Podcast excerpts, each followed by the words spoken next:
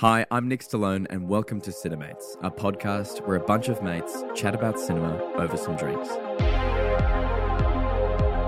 In this episode, I'm joined by Cinemates CEO Michael Cistulli, along with Tom Costigan and Pat McKeon. With the 95th Academy Awards coming up on the 13th of March, we break down all of the best films of 2022, give our predictions of which movies we think will take out each of the main award categories, and any other contenders that missed out.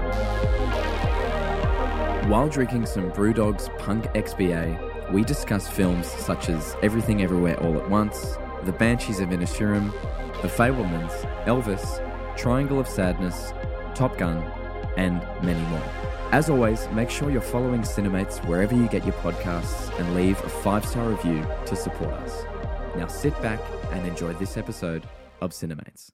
We got a full tank of gas, half a pack of cigarettes, it's dark, and we're wearing sunglasses. Hit it. You want answers. I want the truth. You can't handle the truth. Open the pod bay doors now. Keep your friends close, but your enemies close. I am nothing. No one. Fasten your seatbelts. It's going to be a bumpy night. Get busy, Larry. You get busy, die. Gentlemen, welcome back once again. How are we today? Good to be back, Michael. Very Good Very to be back. Michael. Thank you for having me. Yeah.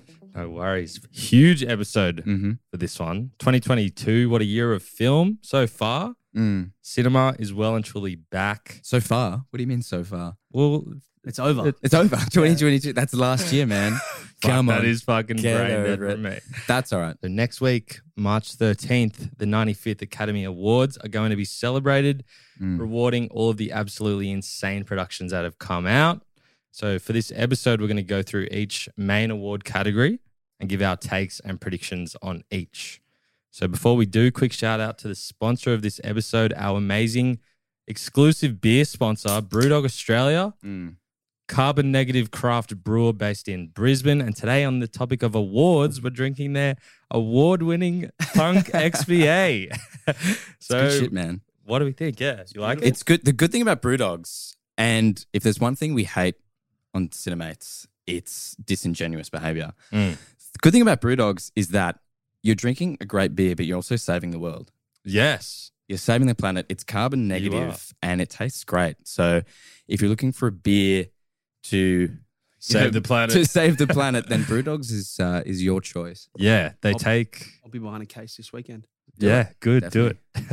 they take, yeah, double the amount of CO2 that they emit. So you can have a beer And feel while good. drinking responsibly, of course. While drinking responsibly and, And- feel good while doing it in Yeah. many ways. It- Absolutely. So the XPA, Punk XPA, passion fruit and tropical stone fruit notes, Mhm. uh, but it's very smooth. I also quite like the hazy Jane guava. That's another option. Mm. I've got that here, but I'm thinking I'm going to stick with the punk for now. Yeah, phenomenal. Now, another little side note Pat McKeon, big uh, Cinemates community member, was meant to be on the episode but couldn't join us, but he's given us his take. So uh, don't forget, he will be well and He's going to be wired in. He will be wired yeah, in. yeah. So let's get into it. Can we? Can I just say before we start, Yeah. before we get into it, I know you've said it before, Michael, but 2022, what a year! Like that Yeah. was one of the best years of cinema in my life. Mm. I'm going to say it right now. It tops 2019 for me, and 2019 was a great year. What are your thoughts? Respectfully disagree. Okay, Wow. interesting. Yeah. I, I suppose we'll, we'll get we will be diving Yeah. into that, but Yeah. I thought as a whole, 2022 was spectacular, especially post COVID. Everyone's going Yeah. back to the movies. I loved it. I thought it was Yeah. fantastic. I'm I'm on the Nick side here. I think I was having a look at my Letterboxd, even though I fucking hate that app. um, I gave so many high ratings for Yeah. a lot of really good films, Definitely. and I think it was the most times I've gone to the cinemas in one year as well. Oh, absolutely. and I'm not sure if that's because of this podcast or because of the movies themselves. post COVID. Yeah, but but it was great. great Loved year it. for cinema. Yeah, Very absolutely. thoroughly enjoyed it, and hopefully it's all up from here. Yeah, yeah, definitely. Uh, first award that we'll be discussing best animated feature film. We got Guillermo del Toro's Pinocchio, Mhm. Marcel the Shell with Shoes On, Puss in Boots: The Last Wish, The Sea Beast, and Turning Red. What do we think of this category? I mean, I think it's got to go to Puss in Boots, right? Yeah, Shamefully, I've only seen two on here. I really want to see Marcel the Shell, but I've seen Pinocchio and Puss in Boots. I loved Puss in Boots. I actually saw it twice. Yeah. Even having had that great experience, loved it. Mhm.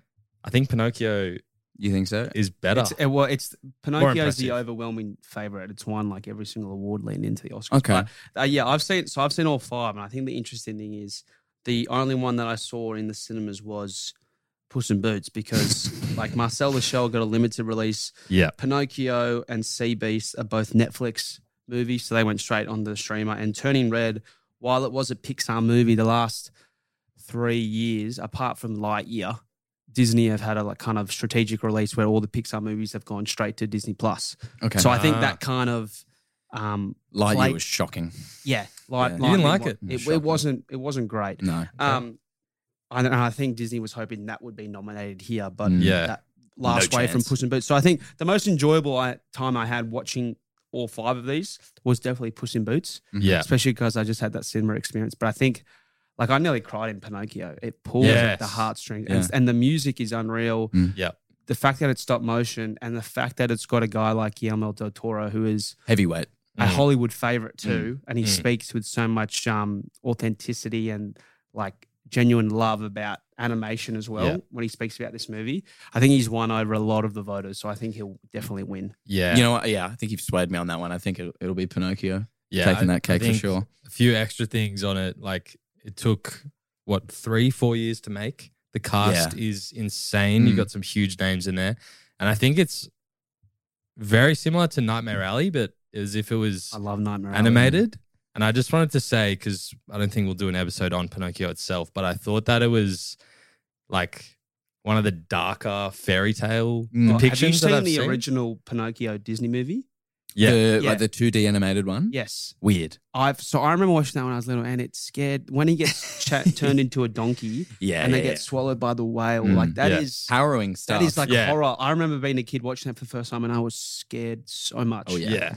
Absolutely. I loved that this one also had like a lot of real life war elements as well. It felt very real. So great film. I think that will probably take the cake, despite Puss in Boots being great.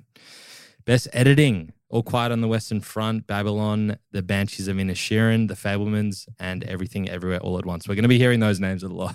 Yeah, definitely. Uh, Yeah, what do those, we are, think? those are, yeah, pretty much the big takeaways from 2022 Mm. um, that we will be hearing a lot about.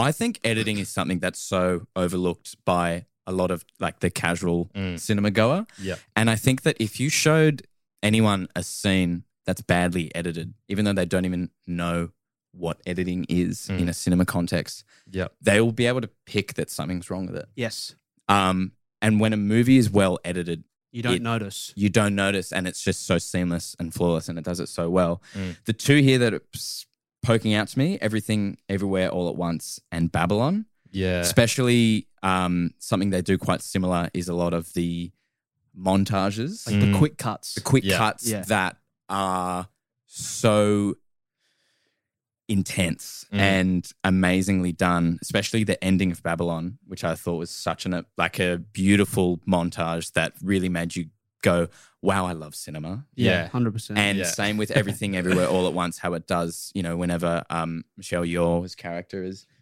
you know going through those weird sort of Different trippy universes. y- universes and it's it's doing all those quick cuts and I know I remember watching it in the cinema and there was a massive one of those and I remember in my head going wow that's good editing Mhm. and I think the VFX slash editing team was very small for that one Mhm. as well which Yeah. makes it even more impressive so I'm gonna go out and say everything everywhere will get best editing what do you Yeah. guys think I think it definitely like there is some elements of over editing with Yeah. everything everywhere all at once, especially when it's like uh focus on Michelle Yeoh's um like face at the very end and she's it's just the quick cuts through all the different kind of parallel universes and it's Mm-hmm. just kind of her staring at the camera. So there is definitely elements of over editing, but it is still such a technical achievement that I think you do give it to everything Mm. everywhere all at once. absolutely Yeah, yeah, I agree with both of you. I think that the way that editors play such a crucial role in having to stitch all these different things together, and the fact that everything everywhere all at once, as a story on paper, you would have to edit it so well for the audience to make sense of any of it. yeah And this movie, despite it being like you can't even explain what it's about Mm. because it's that complex. I think the editing as well. I'm going to go with that, but I also want to give a quick shout out to All Quiet on the Western Front. Oh yeah. I think that that is an amazing movie, and the way that they edited the film between different parts of the war effort following the main protagonist, and as well as the leaders of the German side and the French side, the way that that was done was a, a really harrowing experience as well. Oh, yeah. Um, Great movie. They put you in Yeah. the trenches. Yeah, absolutely. Next category, best original score. We got All Quiet on the Western Front, Babylon, Banshees of Inisherin, The Fabelmans, and Everything Everywhere All at Once again. Yeah. Same five. Yeah. Yeah. So this one, to be to be completely honest, none of these really stuck out to me this year. Oh, really? I I mean they're great for sure, but I mean I just remember 2021 being like Dune, Dune, Dune, Dune, Dune, slapping you in the face being one of the best original scores ever made. Yeah. Um, this one, I mean, again, uh, I think it was the band Son Lux that did Everything Everywhere All at Once um, as a first time doing an original score, and I listened to a lot of that. Um, like before I'm going to bed and stuff, a lot of the ambient stuff. I'm a big Yeah. fan of like sort of ambient music, and they do some Yeah. really great tracks in that. Um, also, the Fabelmans, I Mm. thought stuck out to me personally. Very emotional stuff. Yeah. See, I think there's two. There's two that stick out to me, and it's n- none, none of those two. I Okay. think the Runaway is Babylon, done Okay. by Justin Hurwitz, who's Yeah. Damien Chazelle's longtime collaborator. He did Whiplash, and he won Best Original Score for La La La, La Land too. And I think it's just, it's just so good. Mm. You know what? I think you. I think you're right. I think that one will win. I think for me, for this category, I'm a bit of a slut for a score. And the Fabelmans had like less than 10 songs on the score, I think, Yeah. for John Williams. And I think that was really impressive because a lot of it were just pieces that the that Spielberg's mum played on the piano. Yep. But then when he came in with his own score elements, it really brought out the emotion of the story and the family dynamic that they had. So I just wanted to say how impressive that was. But I do think Babylon will take it out. It Yep. was a three hour movie, and a lot of the time the score really kept you in it. And I can like, literally hear it in my head right now. Yeah. yeah, yeah. but Like it also had those like stuff. you know big heavy party Mm. sort of songs, but a it lot of did have the, It's a lot of brass. Yeah, yeah, yeah. and yeah. it did have the kind of more delicate ones, especially with Manny and Margot Robbie's character. So I think that just had it all. I think All Quiet though has a really good score, like a really unique, distinct thing. It's got Yeah, kind of like those, yeah, yeah, yeah, and Yeah. it kind of like comes out of nowhere. Mm, And I think it's kind of it's like well, like anything can happen in war. It's just like Yeah. anything can happen with your score. It's going to pop Mhm. up out of nowhere and kind of shock you. yeah. So that I really like that one too. Just as well on that. Uh, don't know how you pronounce this, but Charden is on the score for All Quiet, and that is a fucking banger. It's Yeah. when his friend dies. It's really emotional. Spoiler alert. I've listened to that in the shower many times.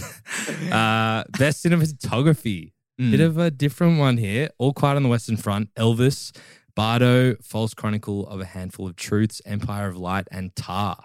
Yeah, cinematography. I haven't seen Empire of Light and I haven't seen Bardo. Empire of Light, I think it's important to know. I don't think a lot of people have seen it. Mm. Sam Mendes' new movie with Olivia Colman, Colin Firth. But I think the important thing to note is that it is done by Roger Deakins, Yeah. Oh, who previously won for 1917 with Sam Mm. Mendes. he's Yeah. great. So even yeah, he's known as Yeah, one, one of of, the if not the best living cinematographers right now. So if there is kind of something to come from, um, like to be an upset, I think it could be Empire of Light, even though it's not seen by It's definitely flown under the radar. yeah, Mm, because yeah. I don't think it was that well critically received. Okay. Yeah. So a lot of people didn't watch it. Um, I th- but I think All Quiet on the Western Front is like the, what it just captures about war. I think that will run away as well, and I think that will win Yeah. the, I, the Oscar for it. I think some of the filming in that was just insane. Like, I was told that this was a really good Netflix movie. You know, I was like, oh, you know, foreign war, World War One film, and I and you come into it, and some of the set pieces and the cinematography are just insane.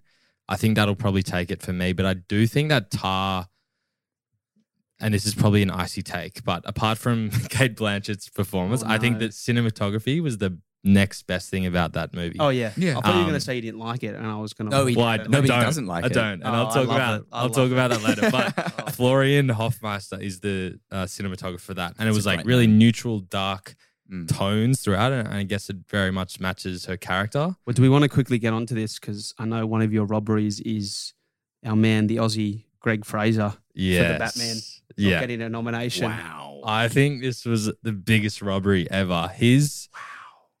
So he did.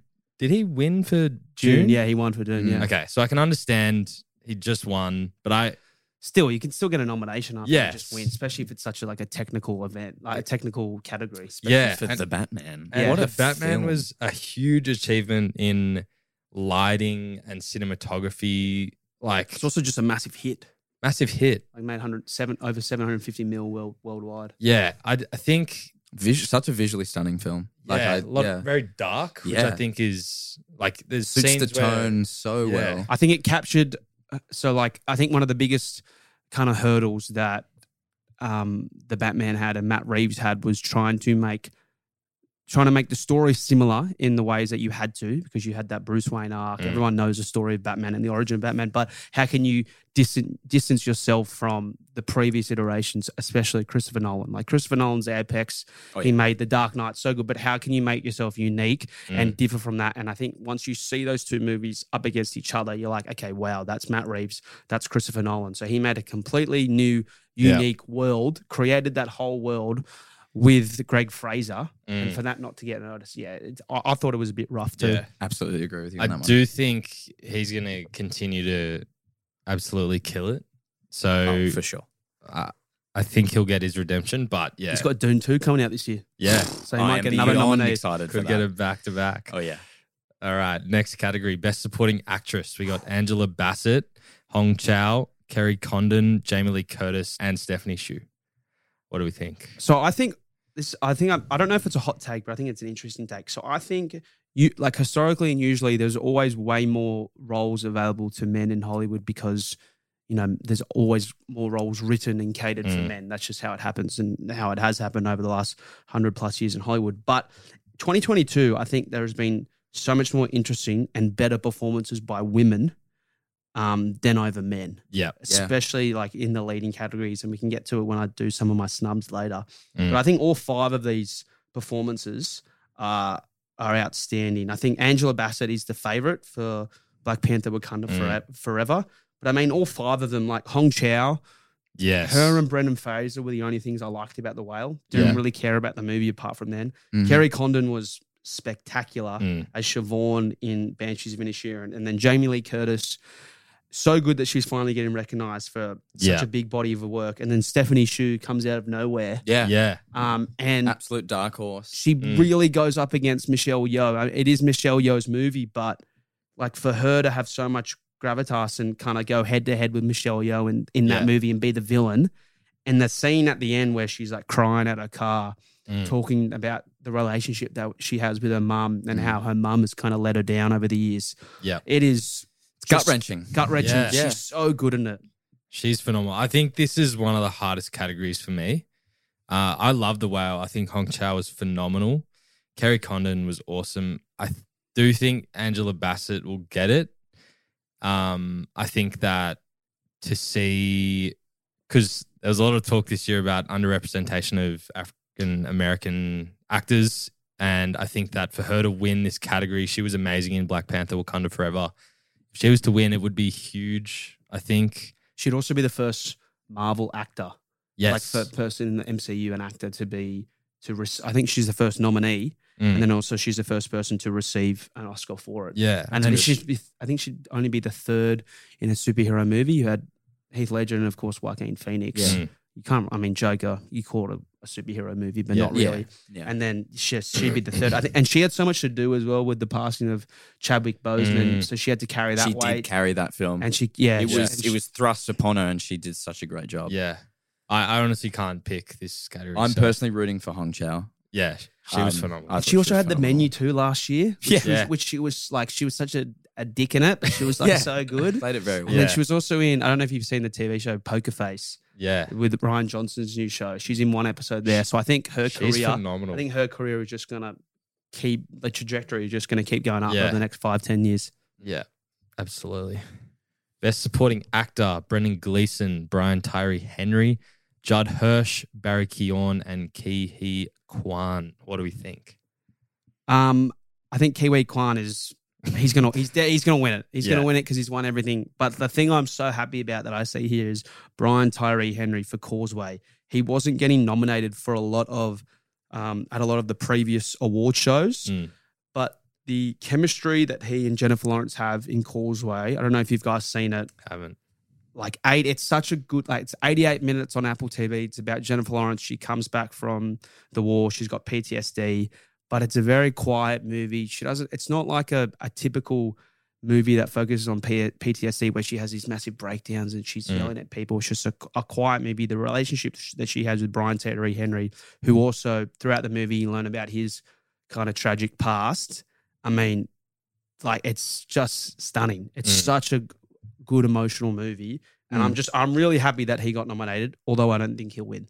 Yeah. I think it would be such a fairy tale for Ke Huy Quan to get it. Oh, yeah. His um his absence and then his comeback. I mean, every time he's he's been winning so many awards. Every time he wins, he's speech that he the gives. speech he's he's he's such a carry on. Like he's he's like a little kid every Yeah. time, and it's so cute. It but is. I thought he did such an amazing job in that role, especially his martial arts Yeah. Oh yeah, and his stunt work in that film, I Mm. thought were incredible. Sort of Tom Cruise esque, you know, playing both, you know, being your own stuntman. I thought he did an amazing job. I can't wait to see what because I think I think it's a lock that he's going to win. Touch wood, but Mm. I, I can't wait to see what he's going to say because the speech that he had at the Golden Globes and then the SAG Awards were both so emotional. Oh yeah. So I wonder, like, I just I'm like, okay, what is What he- else can he? Exactly. yeah. What else can he say? Because Yeah. he's already said everything. Like he's thanked, he's thanked Steven Spielberg. He's thanked the Daniels, the Mm. directors. He thanks like he's. I didn't know this. So his agent was the guy that played Chucky in the Goonies. So was his Really? co-star in the Goonies, and now his agent like throughout the throughout his whole Wow. career. That's Um, crazy. So uh, yeah, I just can't wait to see what his speech is going to be. But I think yeah, Barry Keoghan, Brendan Gleeson, they're both great. Like Barry Keoghan is so funny in Yeah. Banshees, Mm. and then Judd Hirsch rocks up for about seven minutes yeah. two scenes in the Fabelmans, and then kind of. I'm a bit annoyed because I would have loved to see.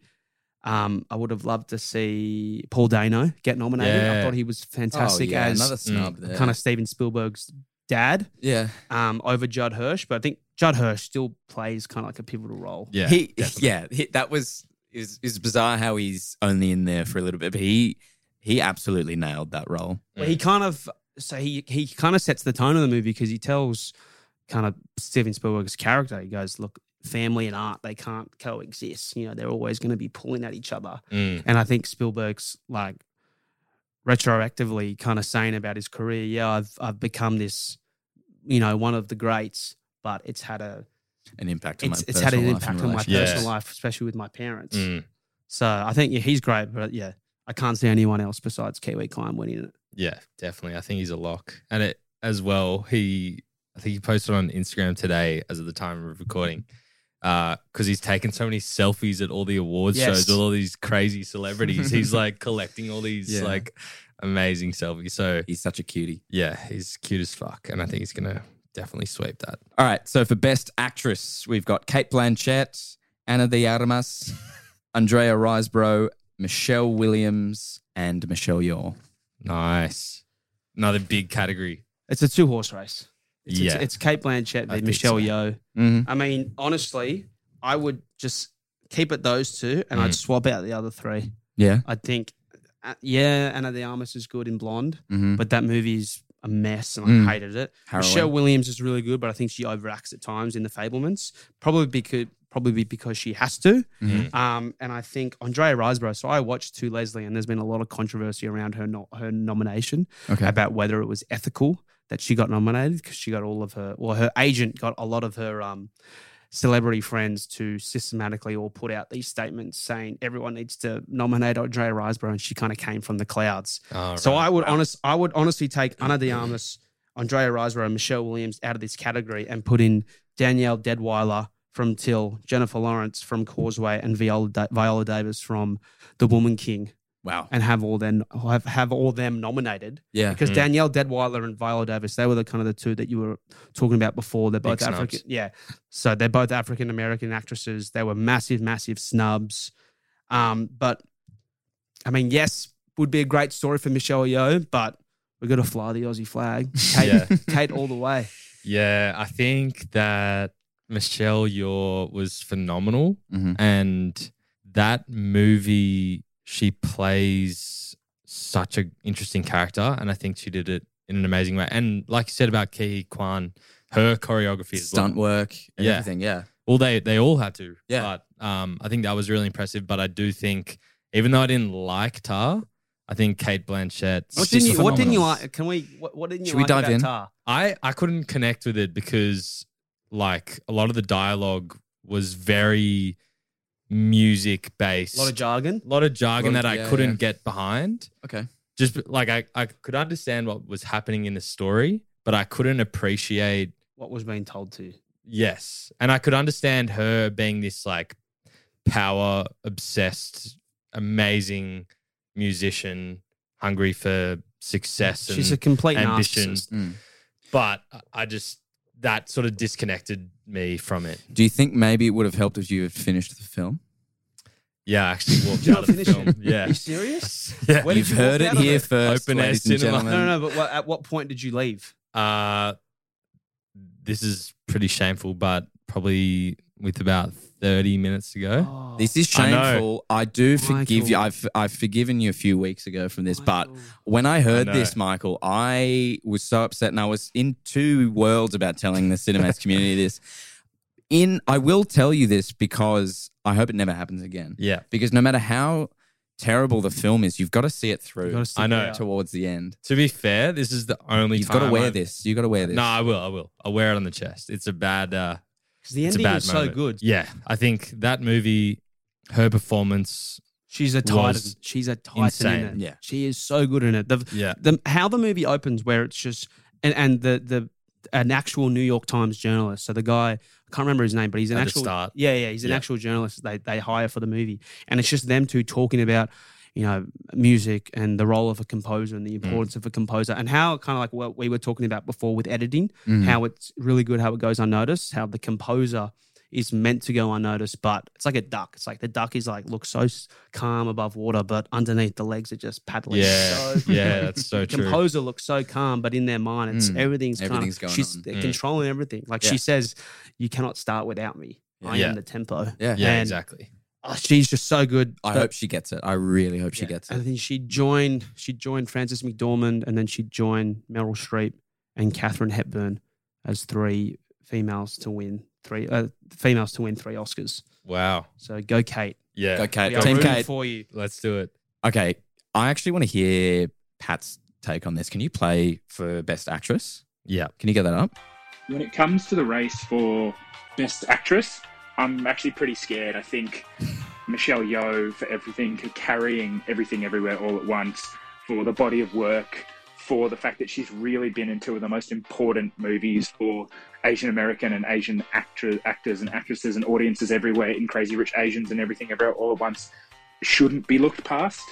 I think my prediction, however, is that Cate Blanchett is going to win Mhm. because movies like Tar, movies like Blue Jasmine are really created in a lab to win Oscars. I'm not saying Tar's not good, but I think if they wanted to send a message to the industry, to producers, to the money, and do the right thing, it would be Michelle Yeoh for a really, really singular performance. But unfortunately, I don't think she's going to win, which is sad. Yeah, cool. That's pretty much Interesting. I think that tied in pretty much with what, what we were saying. Yeah, I think Team Kate. Team Kate. Mm. It is, but at the same time, it could go either way. Yeah, because Yeah. you can't underestimate. Makes a good point. You can't underestimate how like everything everywhere all at once. I think it was a really really small movie for A twenty four, and it's and it made over hundred million dollars worldwide. yeah, which most is successful huge. for A24. And Yeah. t- where- compared to Tar, Tar is made next to nothing in terms Mm. of money, and I, that, they knew that when they When they released made the movie. Which obviously isn't an indicator of how good the film is. No, No, exactly. no. But I think, especially, he makes a good point with the whole, with you know, as you mentioned uh, before with uh, Angela Bassett. I Mm. think for Michelle Yeoh, she can also create history. Same with Ke Huy Quan to become the first Asian American actors to win Yeah.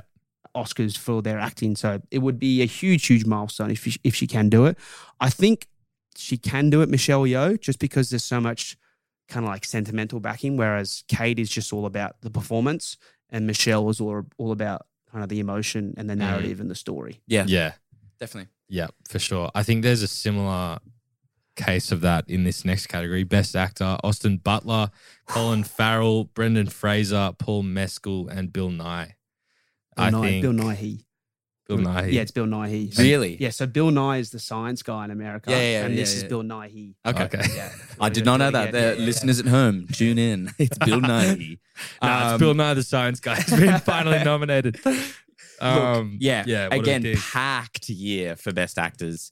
Straight off the bat, I loved Brendan Fraser. Like we said, it was even though I, I did love The Whale. Mm. I'll only ever see it once, but I did really love the movie. It definitely sucked me in. I don't think, I definitely don't think it's going to win Best Picture, but yeah, I think Brendan Fraser, coming from his roles in The Mummy and George of the Jungle, Mm. um, he was that sort of silly, big, uh, what's the word?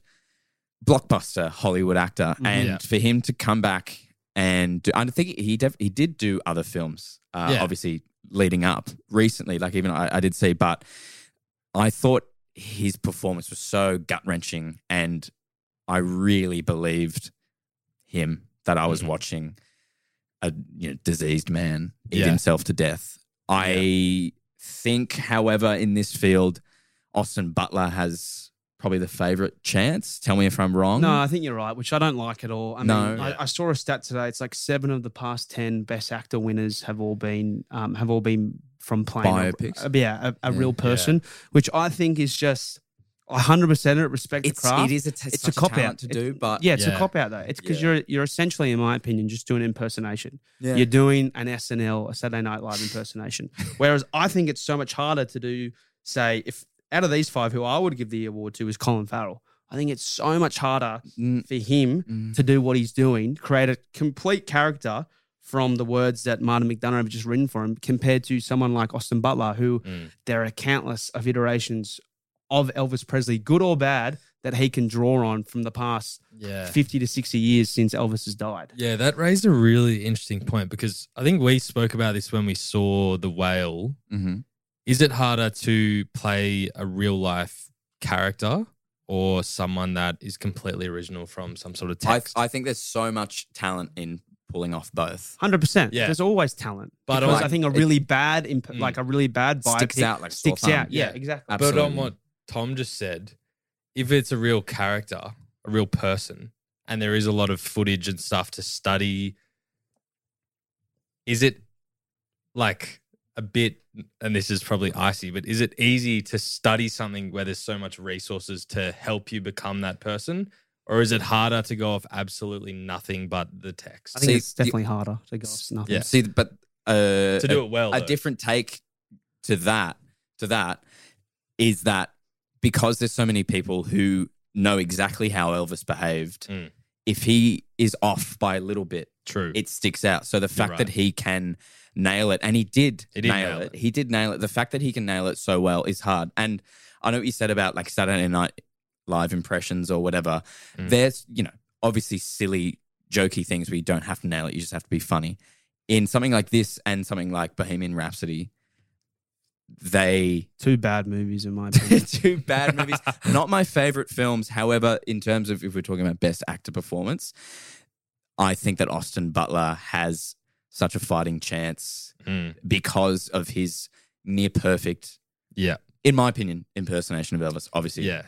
don't know Elvis personally, I know him, but Yeah, I think I agree. I think that especially me not being massively versed in Elvis's music and career, I think that the movie was very impressive mostly because of his performance. And I came away from his performance and the movie being like, wow, Elvis was so talented and Austin Butler is so talented. Yeah. And to be able to do like what you said, get all the nuances of his character and his kind of just behavior and being on screen, is a huge achievement. He did go about it like an absolute tool, though. Yes, He's- publicly. He Oh, the publicly, voice, yeah. the voice oh, he's is like, still doing the Oh, voice. uh, thank you very much for coming. Huh. Oh no! Uh, this next one's called Blue Suede Shoes. to be fair though, I did hear that he was also filming Dune towards the end of the production. That's cool. Yeah, So- and, then, and then Dave Bautista came out and said, "Yeah, he doesn't do the voice, but in public, he's still doing the voice." Weird. Yeah, Probably so- like a It's PR obviously- stunt. It's obviously like a If I see some. Yeah. fucking Elvis in Dune too, I'm gonna be pissed. Oh no! But oh, hang on. Baron. Oh my god! what are you gonna a so- oh, oh. So who who do we all think? I think because I think Butler will win it. but I want Farrell to win. I want Fraser to win because I want Fraser to win. I he's don't got the Farrell. story, the comeback. Like Nick said earlier, I think that uh, Brendan Fraser's performance, despite it being obviously Brendan, I completely lost myself in his character, and I think that the story of what he's gone through kind of also built into that. And I think the casting of him was perfect. Yeah. Mhm. Um, the director talked about the project being on ice for years because he hadn't found the right actor for it. Mhm.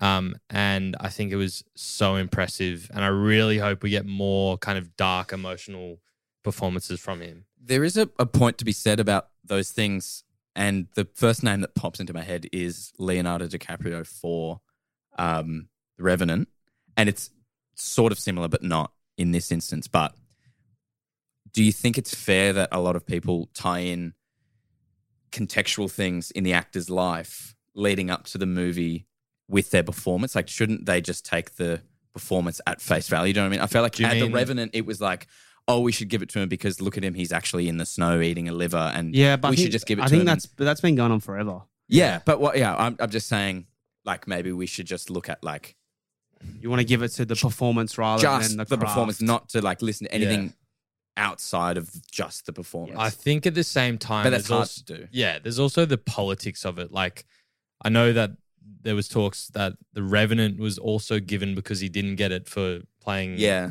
Wolf of Wall Street. Yeah, Yeah, which yeah. which goes on forever. Like Al Pacino got it for Scent of a Woman, which is like his Yeah. tenth best So performance. Mm. whether Brendan Fraser comes back with another bang, I hope he does. Yeah, No, I hope I hope he wins this one. yeah. I think that these other things come into it, which does suck. But I do think you got Brendan Fraser, great performance with the story. Austin Butler, impersonation of a hugely unique historical figure. Let's also talk about Paul Mescal.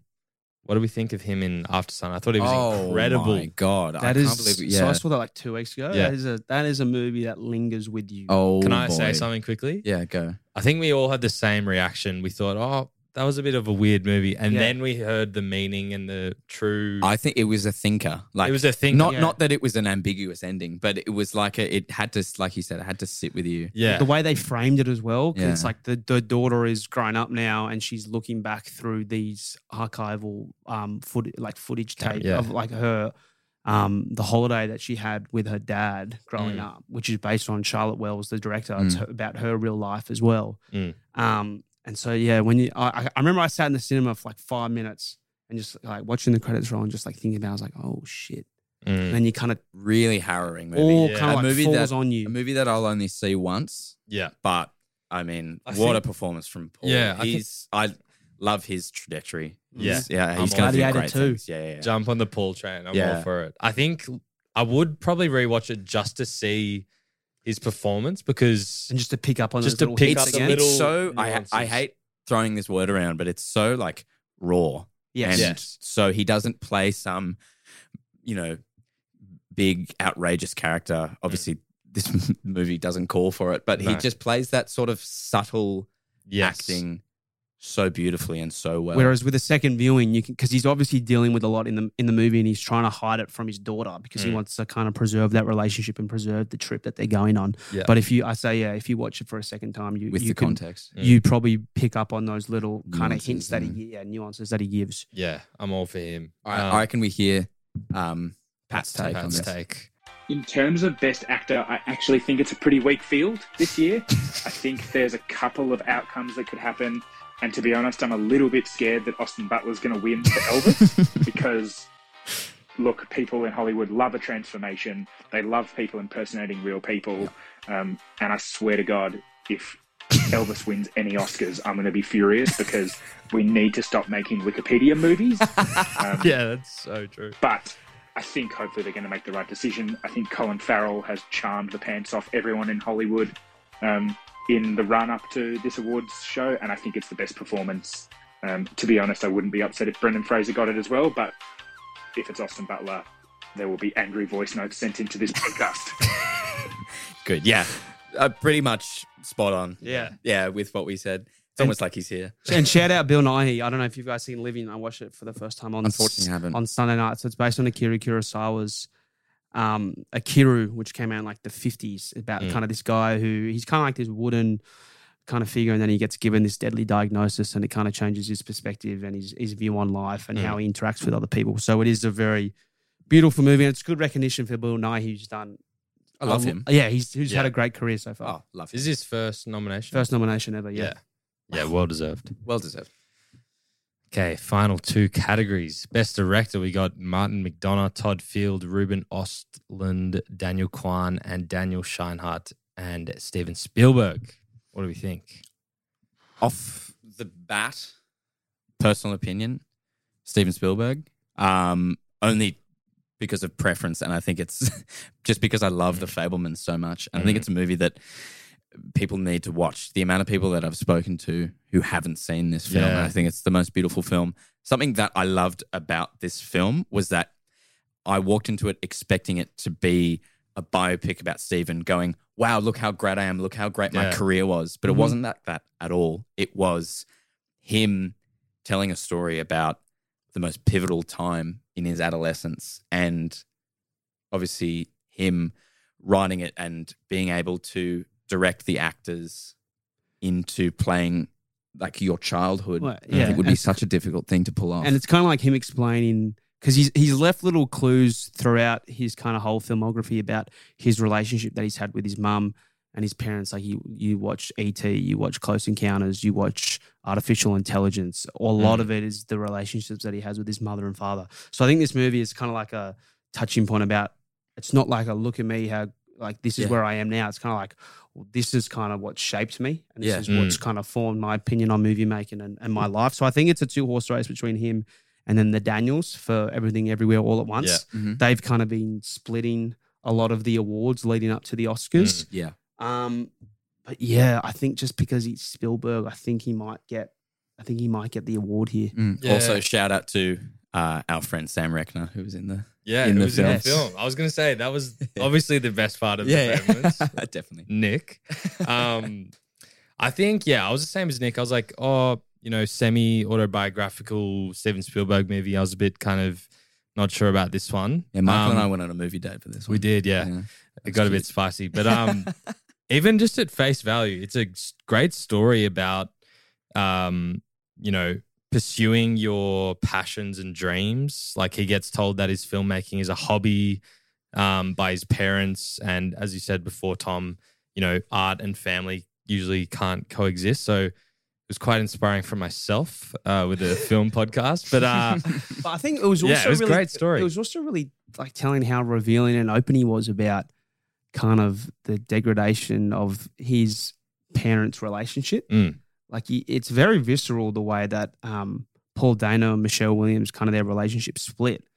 And it's kind of spoiler alert. Michelle Williams has that that relationship kind of unravels, and you it reveals itself that she's kind of had a thing with Seth Mm. Rogen's character, Mm. which is based upon what hap- what actually happened in real life. And Spielberg has spoken about how he didn't speak to his own dad for like 15 years and, and his mum as well. So he had an estranged relationship there. So I think it was just really, I was kind of like taken aback about how open he was. He he really was. Very Yeah. vulnerable. But it's like what we were speaking about with Tar before. It's like this wasn't a big commercial hit. Like even though it had Steven Spielberg and Michelle Williams and Paul, Paul Dano, it did not make a lot of money worldwide. So which is a shame. yeah, and I'd love to see more films. and it's like weird because so he's had two movies now back to back, this mm. and West Side Story, which have not made a lot of money, and he's kind of been the king of the box office throughout his whole career. Yeah. yeah. So it's been interesting. Yeah, I think that given how successful he's been, it might open the opportunity for the Daniels to come in as the debutantes. And again, everything everywhere all at once was an absolute masterpiece, in my opinion. And Beautifully written as well. Yeah, Mhm. written, everything just directed so It all well. came together amazingly, and you need Yeah. a good director to piece everything yeah, together. and just quietly, don't know if you guys are big uh, Foster and the People fans. I am. Mhm. Their one of their songs that I like is Houdini. Yeah. They directed the Houdini music video. So for them to yeah, go yeah, from yeah. They that started with music videos, didn't they? to go from music videos such as that to the Academy Awards, if I can give it to them. And in saying that, it's made me want to go back. I haven't seen Swiss Army Man and some of their other Daniel works. Radcliffe and Yeah, Paul yeah. Dano. Yeah, it's an interesting. I've heard. Yeah. I've heard it's an interesting It's one. just Yeah. a farting corpse. yeah. Um, but I think they will take it out personally. Also, shout out to Ruben Ostlund, Triangle of Sadness. Loved that. That was one of my favorite movies. to the hardest I've laughed in a cinema last year. Wow. Which in part? Triangle when they're all when they're all vomiting and Oh, everything's yeah. coming out every which way. Yeah, But yeah, I love all like all five of these directors. I I loved. I really liked all their movies. yeah. I think this is seriously tough. All right. Shall we hear Pat's take? Let's hear Pat's takes. Best director, I think this is a really hard field to predict. I think, to be honest, it should go to the Daniels, um, or at least one of them, for Everything Everywhere All at Once, because it's by far the most original concept executed at the highest level. Mm. Um, I think Todd Field is, if he doesn't win an Oscar for Tar, he's going to win one for Best Director at some point as well. Um, and I think Martin McDonagh and the Banshees of Inisherin is a really, really worthy candidate as well. To be honest, I am happy with any of those winning. My prediction is it's going to be Todd Field for Tar. Um, Interesting. and I'm pretty happy as long as Spielberg doesn't win because The Fabelmans is mid Spielberg Whoa. at best, and we shouldn't be rewarding the same bloke over and over and over again. Boring as all fuck, to be honest. Oh my god. Wow. Wow. I kind of agree. Flurry of punches. So I don't. I, yeah. So I can't. I can't see Todd. He's. I don't think Todd Field's going to win. Although he does have a lot of. Like, he's got a really good reputation in the industry, but. I don't really, I, yeah, I don't agree with him there about Spielberg. He's only won twice, Spielberg, for Yeah. best director. Only. He's, I mean, well, well, you think about his filmography. Yeah, Yeah, him I he's been, win he's been the big twice dog for is years. kind of weird. Yeah. But I mean, I respect his take there, Pat. But yeah, I think it's a, I think it's still a two horse race between Spielberg and the Mm, Daniels. Yeah. Yeah. Yeah, It's a tough one. All right. Shall we? Let's hit the big The big one. The big one. Best picture. All Quiet on the Western Front, Avatar The Way of Water, The Banshees of Inisherin, Elvis, Women Talking, Everything Everywhere All at Once, The Fabelmans, Tar, Top Gun Maverick, and Triangle of Sadness. What do we think? Can I say just off the bat, we've said a lot about The other ones. like uh, the other ones. Can I just say, icy take, the Banshees of Inisherin, mid, yeah. mid for me. Yeah, Yeah. mid, mid, mid, mid. I'm sorry. I thought It's my that favor of the ten. no, no, no, no. I I thought that um look, I, I did like it, but it's a movie again I wouldn't see again, mainly not because it was harrowing like Aftersun, but more so that I was just bored. Really? I was Mm. bored and I thought that In Bruges was such a better film that, Yeah. that, that with that group like I just I love that movie so much so I went into it with such high hopes Mm. and I thought that it was just mid and boring and some great moments of course great acting I Wow. thought that um the leads did such a great job Yeah. as we know like I, I wouldn't be surprised if they get if they win for their Mm. roles uh, for their nominations but I thought it was mid See, I thought the chemistry, like as it wasn't in Bruges, I thought the chemistry between Gleason and Farrell's characters were great. Like Yeah. Gleason, it's, he's like struggling with, all right, have I led a, a life well lived? Um, am am I dealing with regret? Is it better to be nice or is it better to be remembered and to be known Mm. for what I achieved rather than who I was? And it's that's a, and it's that's a the- great message, definitely, and it's a great theme of the film. I just thought the story was again boring in, in inverted commas. Like I hate to use that term with because I love those actors so much, Yeah. and like I said, I loved in Bruges. But for me, I'm just telling you. So, what was your favorite out of the ten?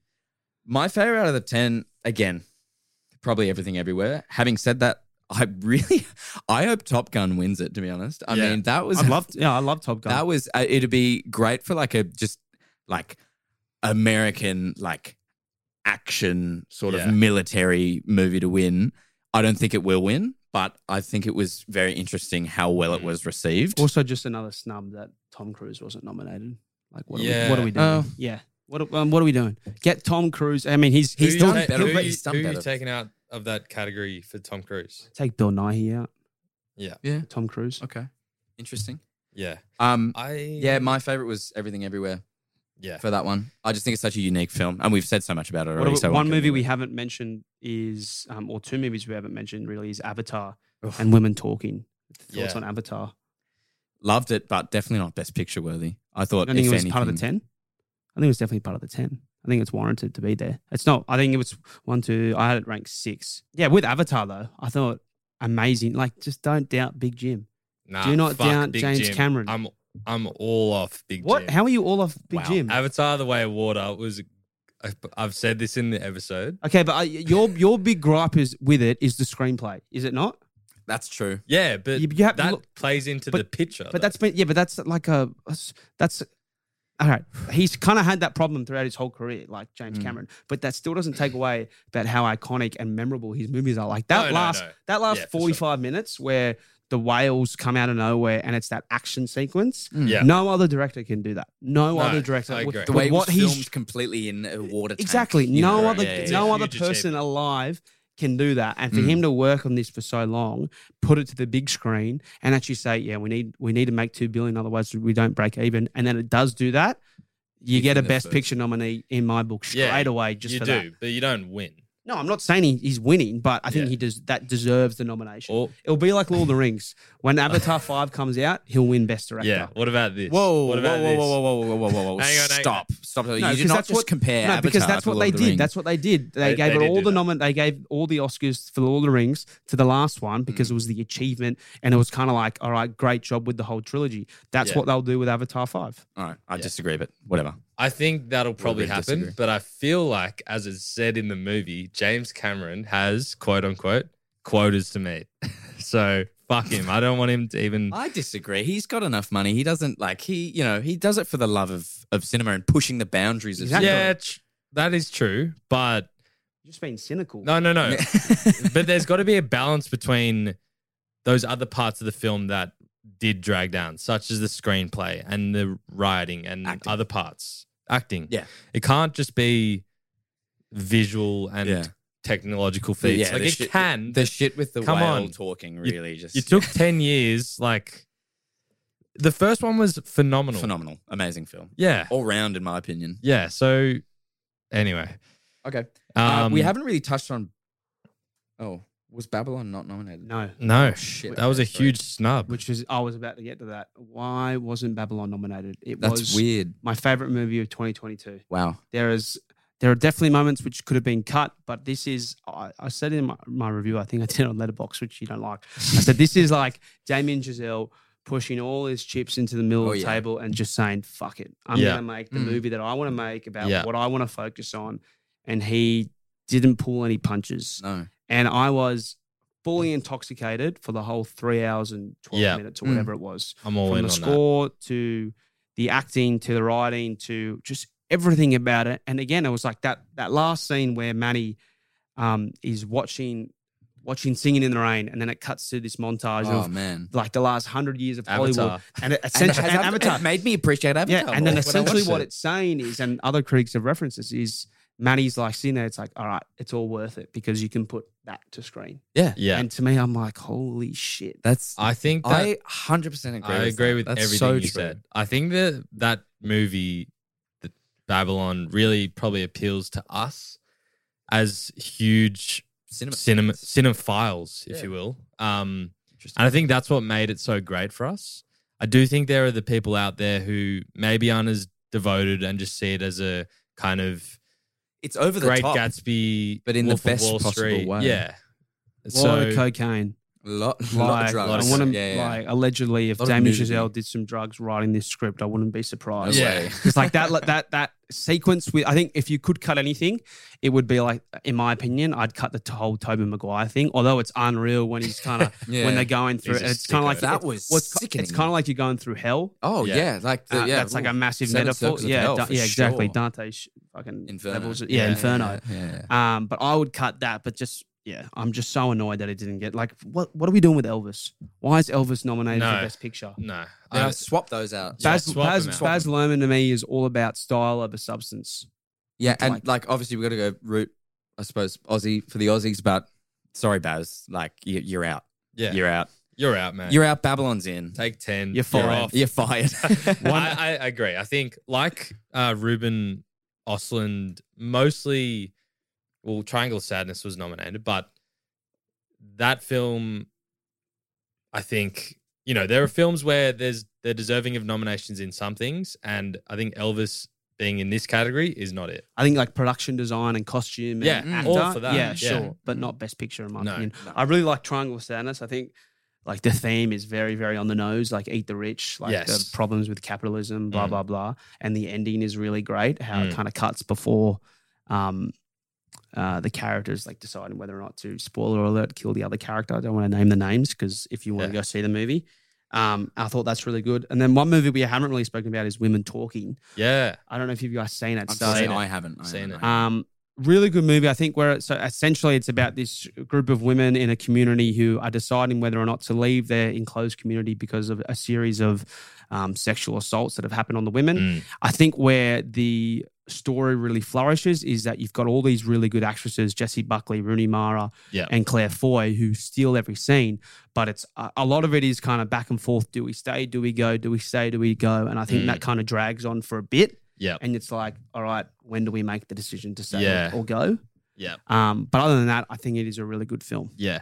I when I saw this and for the first hour, I was kind of like what you said, you know, it, it the, the movie's literally called Women Talking, and that's what happens because they're deciding whether to leave their, you know, cult community or not. But I, at that that first hour, I was kind of like, oh, don't tell me this is going to be the whole thing, and it did continue to do so. But you know, the way that it was told, it got better. And I do think underrated performance in it was Ben Whishaw. I Yes. think he was, dare I say, the best performance. Yes. Obviously, like the only He's kind of only the male lead. male in it, yeah. But oh. I no, I think that misogynist take. just just in the sense that I I want to see more really emotional performances like this from him. But the rest of the cast He's are phenomenal. Paddington. He voices Paddington. That's so yeah, cute. he's I love great. that movie. I love He's that. so good. Um, but we- I think that was that was a good part. Do we want to hear Pat's take? yeah, let's go. Let's hear Pat's take. the best picture category. I think this is a really, really intriguing category this year. I think as the industry has kind of limped out of the COVID pandemic, um, the increasing marvelization of movies, this best picture win will really kind of symbol where the Academy is headed. I think if it's Tar, it's going to show that we're going to keep getting art house movies that no one has seen um, winning. Things like Coda. Um, I think on the flip side, they could go for a big blockbuster like Top Gun Maverick, Mm. which, to be honest, is what I've got my fingers crossed for. Make more movies like Top Gun Maverick. Um, but in actuality, I think they're going to go for something in between, which I think is a big blockbuster that had a lot of artistic merit behind it, and it's going to be everything everywhere all Oh, at yeah. once. Yeah. Um, getting the Daniels up on stage with that cast would be an epic moment in Oscars history. Um, and to be honest, I think any of those three would be really, really, um, would be really, really powerful in, in, in terms of awarding the picture that's actually the best picture rather than the snobby art house movie that the Oscars often Mm. reward. As long as it's not Elvis or Avatar: The Way of Water, I think we'll probably do well. Though the rest of the slate is pretty fucking awesome. Yeah, Yeah. agreed. I think Agreed. every, everything, every wall at once has won literally every single award it could, it could possibly win. Yeah, Mm. feels like it came out so long ago. I think Yeah, it's like, well. uh, Start it's of like last April. year. Yeah, it was like Yeah. around this time it was getting released in the US, Yeah. and then it was released in April, like the start of April Mm. um, in Australia here. So yeah, I think it's I think it's going to win. and I Phenomenal. th- think it'll win clearly. yeah. I think it's going to win. I saw it three times in cinemas. It was Wow. life changing. I think I saw Top Gun Maverick three times as well. But Talk to me, Goose. I'd love for I like Pat. I'd love for that to win as well. I don't think it will. Um, yeah, I think everything everywhere takes it. But great year of film and and two big kind of topics that were hit a lot, like Eat the Rich. Yeah. Also, filmmaking itself, The Fabelmans, uh, Babylon. Mhm. So all like, for it. Personal stories as well. So like yeah, Aftersun, that's a personal story. Um, the Fabelmans, Mm. even Bardo, um, directed by Alejandro Gonzalez in Inarritu, who won for The Revenant and um, He's. Birdman. He is good. That's a very personal story as well, based on like someone's life. Mm. Um, can I go through some more robberies and snubs? yeah. Let's I do it. had? Let's hear 'em. I've got a few. Um, so as I said, Danielle Deadwyler, Jennifer Lawrence, and Viola Davis for Best Actress, Tom Cruise for Best Actor, Damien Chazelle and Babylon for Best Picture and Director. Mm. Um, Nope. I thought Yeah. Yeah. bit unlucky. Although it was a strong year, bit unlucky. Um, I don't know if you saw the movie Barbarian, the horror movie I Barbarian. haven't seen it. Haven't It's seen on that Disney one. Plus right now. Yeah. Fucking watch it. It is Yeah. so so good. Best and picture. no, no, no. I'm best screenplay, best original Yeah. Wow, screenplay. I cool. would like seriously watch it. It's got Bill Skarsgård in it. It's got Justin Long. Really good performance by Justin Long. Kind of comes out of nowhere, Love Bill. and it's a really really great movie. And then Decision to Leave, which is a South Korean movie, um, which so it's by the director. His name's leaving me, but he also did Old Boy, and he also did The Handmaiden. Um, wow. did not get Fuck. nominated for best international film film feature, which I was so surprised about. And I think that that was in my top ten for the year. Decision to leave. I So I recently finally watched Old Boy and was blown away. Yeah, Oh amazing. boy. Holy shit. Yeah. Yeah, and watch I have you did- seen- watch The Handmaiden. That will blow you away. Oh too. man, dude, Haven't the old seen boy was rough. That was a rough Yes. viewing, but great film Yeah. regardless. Yeah. Um, wow. I've got some big rubberies here as well. Go talk to We me. talked about the cinematography of the Batman, but I almost think best picture for the Batman. Yeah. But I do think if he continue, if Matt Reeves and the team continue the same slate, um, you know, could be rewarded down the line with Definitely. sequels. I think I don't know if this was a r- like a rule thing. I don't know the eligibility rules, but um, best score Hans Zimmer for Top Gun I Maverick. think it is. A, I think it is a rules thing because it was all it was a sequel, Oh, so you okay. can't. It's like it's like Rian Johnson for Glass Onion. He can't get nominated for original screenplay because it's you're using the same character from the first movie. So for- Really? so it would be for adapted screenplay. So you're But- kind of continuing the the story along. Okay, Right, but, but- for score though, for score because yeah, Hans Zimmer. It's from another. It's like a sequel to another movie, and he's oh, he's already used. He's already he's used, he's using ah, some elements of the original score. huge snub. We've talked about the movie and a big performance in it. Aftersun, Charlotte Wells, Yeah, that direction. should that should have won more. It- I've been nominated. It for is more. tough for especially a female director, but also a first time. Like that's her first feature film. But Yeah. What a film! Oh, so good. Yeah. Yeah, Yeah. amazing. So huge snub there. Babylon Best Actress Margot Robbie. Yeah. That was Yeah. a Yeah, yeah, good yeah. performance. Definitely. I thought she was very good. Nellie LaRoy, Yeah, Mm. the tour de force. big time. Yeah. Um, I do think Glass Onion's screenplay was great. Yeah, I Mm. agree. Whether it is original or adapted, still a masterful story. and Yeah. he's a great storyteller. Don't know if you've seen this. The Good Nurse Eddie Redmayne, Best Actor. Haven't seen it. I've He's seen great it. in it. I've seen it. I think it's more of a supporting role. I didn't Yeah, really that's like true. it. I thought Jessica Chastain was the much better performance in that movie. Mm. Yeah. Okay. Interesting take. Uh, nope as well was great. What about the Northman? I fucking love Yeah. I love that. The Northman. I did Robert love The Eggers, man, Northman. I love it. Best director, maybe. Yeah, is he gonna same thing? Is he gonna get one down the line? Yeah, hundred percent. He's he's got Nosferatu, I think. Yeah. In the, Yeah. in the uh, in the, I think in the start- chamber. I think they're filming that now. Yeah. so Skarsgård's Big in it. cast. oh, I'm keen for that. Okay, I got two Love more. Robert Eggers. Morbius and Jurassic World Dominion. Fuck off. all You idiot. right, all right. all And just a quick note: so Rian Johnson is nominated for best adapted screenplay for Glass Onion. Okay. Yeah, so there you go. Oh, he's nominated He's for best nominated adapted for screenplay. adapted. Yeah. Okay. Okay. Good. Interesting. Good. I'm, I hope he wins that because that'll Um, be unreal. Two more niche awards, just quickly. Makeup and hairstyling. Who do you think will win out of the Batman or the Whale? Ooh, Batman. The whale. Ooh. Yeah, I think the prosthetics in the Whale were Yeah, I harder. think it, yeah, I think that's what gets it. Prosthetics for Colin Farrell. Hello.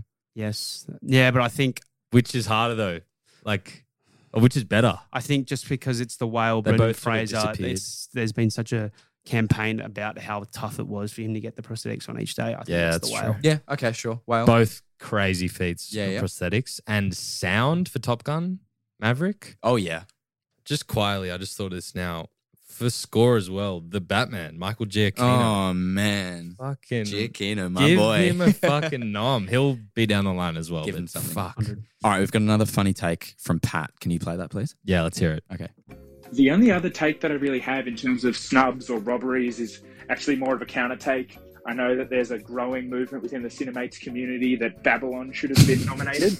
To be honest, I think Damien Chazelle is a fucking amazing director. I think he makes really, really fun movies. And I think that this movie is three hours and 20 minutes of self indulgent trash. So Ah. I'm looking forward to you guys talking about it on the podcast. I'm looking forward to you telling me why Margot Robbie should have been nominated or for, for Best Actress. But this movie is incoherent, and even though the one note that it plays, which is sex, drugs, and rock and roll in the 1930s, is really fun to watch for 10 minutes, you had I almost had to stop myself from walking out because three hours and twenty minutes is too long for any fucking movie, and it's definitely too long for a movie that that's one note. So can't wait to hear you rip me to shreds on the pod. Wow, fuck that, man. All right. Well, hot take for sure, but I mean, for that, like, I mean, it was just such a fun movie.